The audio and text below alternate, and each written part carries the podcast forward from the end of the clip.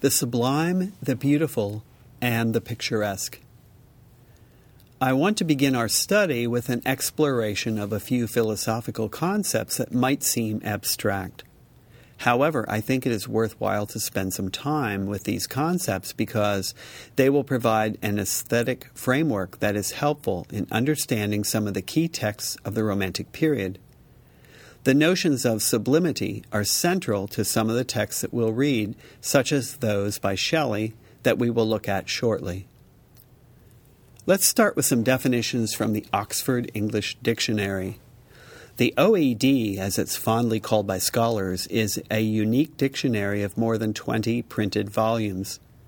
The OED is an historical dictionary.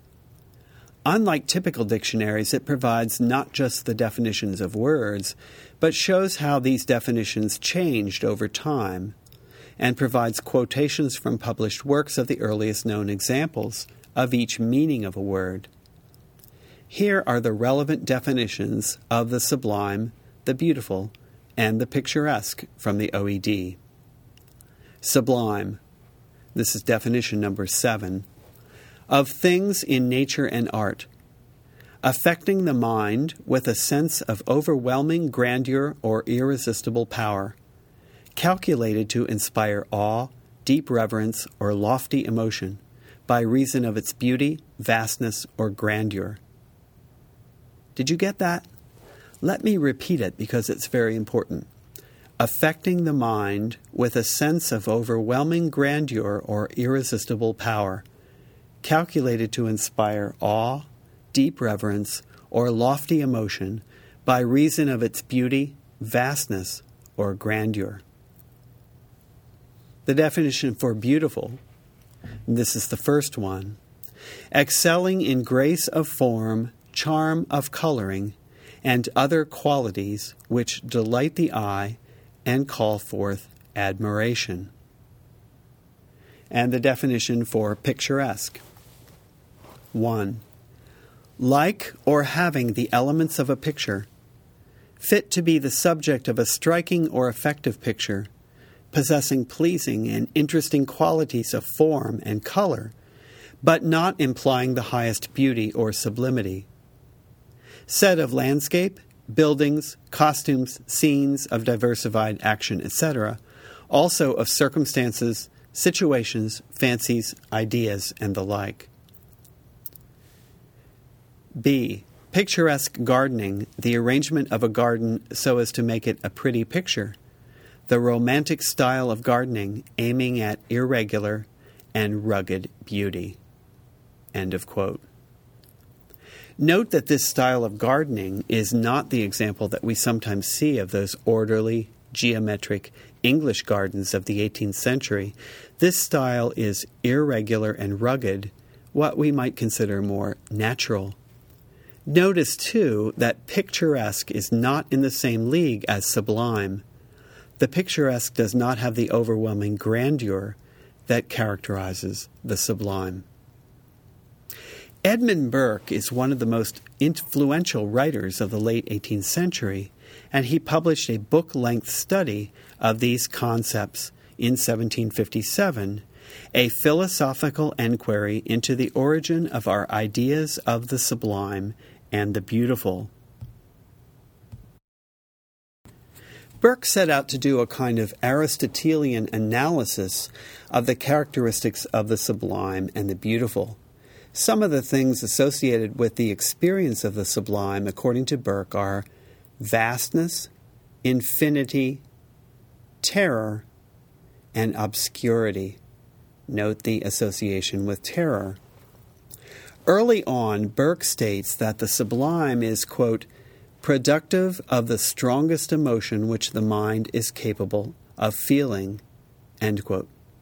This quotation is significant and provides a good shorthand for thinking about the concept of the sublime. This is why Burke, along with others, associated the sublime with terror, which might seem strange to us.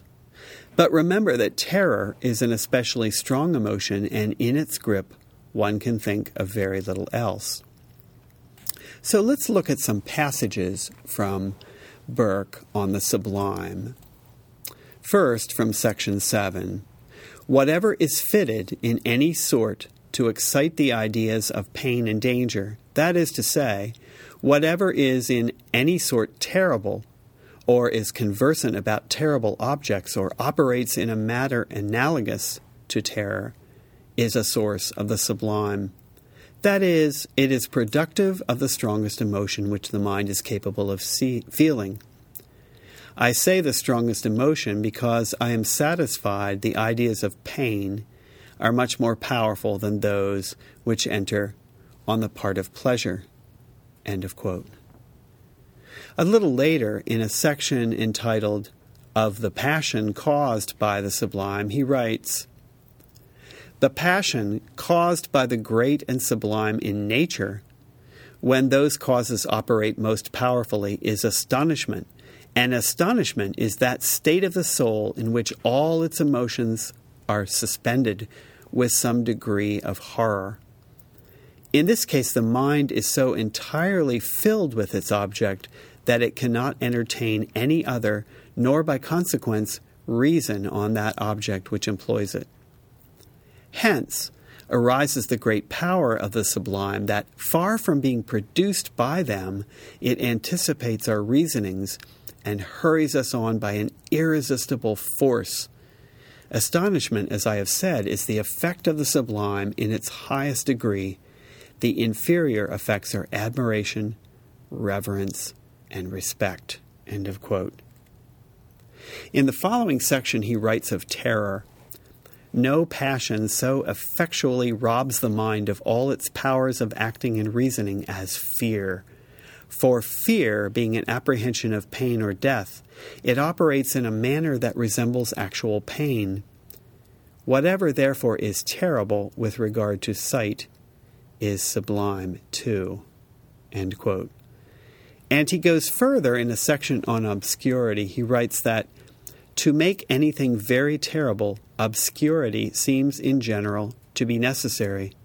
When we know the full extent of any danger, when we can accustom our eyes to it, a great deal of the apprehension vanishes.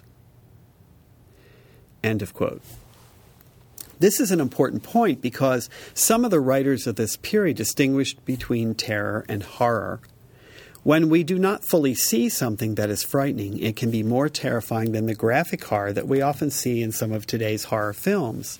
An excellent example of this is the famous shower scene in Alfred Hitchcock's film Psycho, where Janet Leigh's character is stabbed in the shower.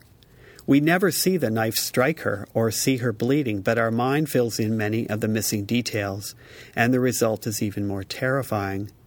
This is exactly the sort of thing that Burke is writing about.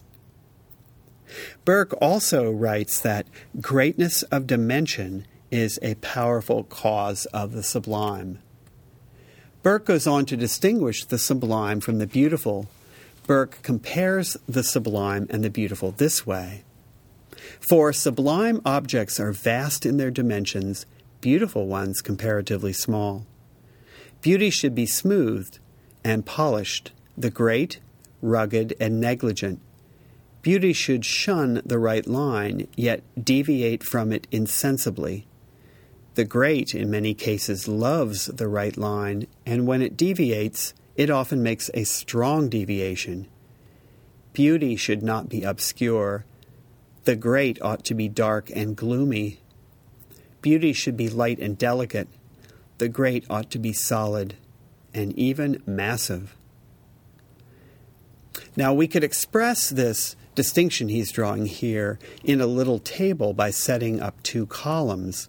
And under sublime, we would see vast, rugged, deviation strong, and by that he means irregularity, dark and gloomy.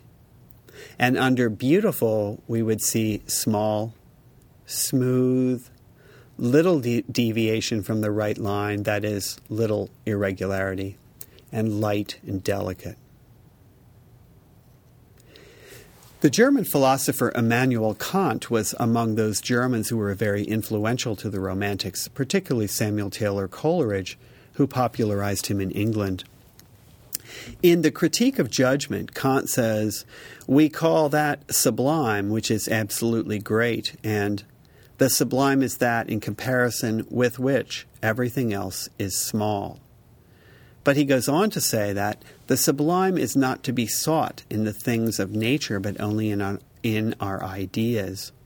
Consequently, it is the state of mind produced by a certain representation with which the reflective judgment is occupied, and not the object that is to be called sublime. End of quote.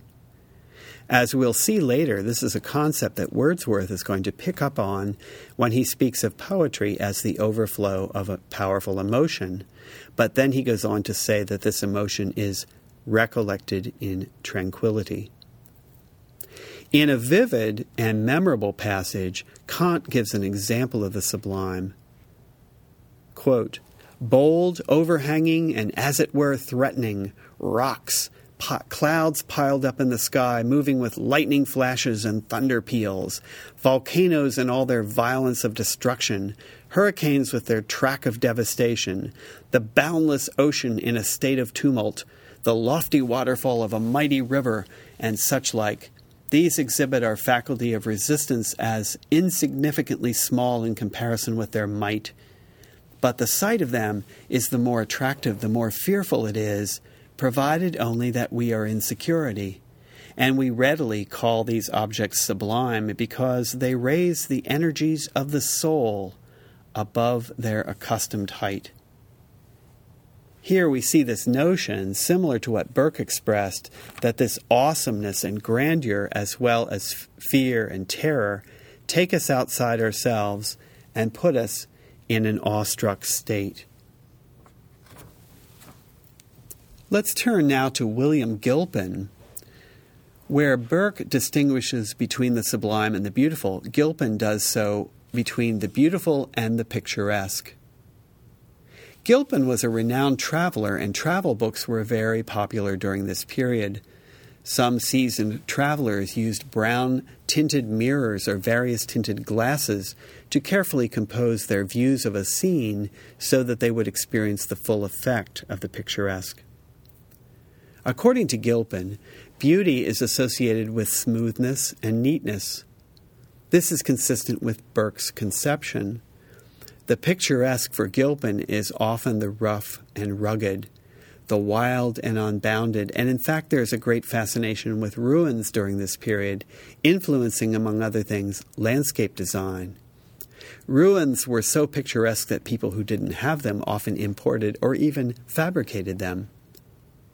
Gilpin even extends this aesthetic to faces. He suggests that aged, wrinkled faces are more picturesque.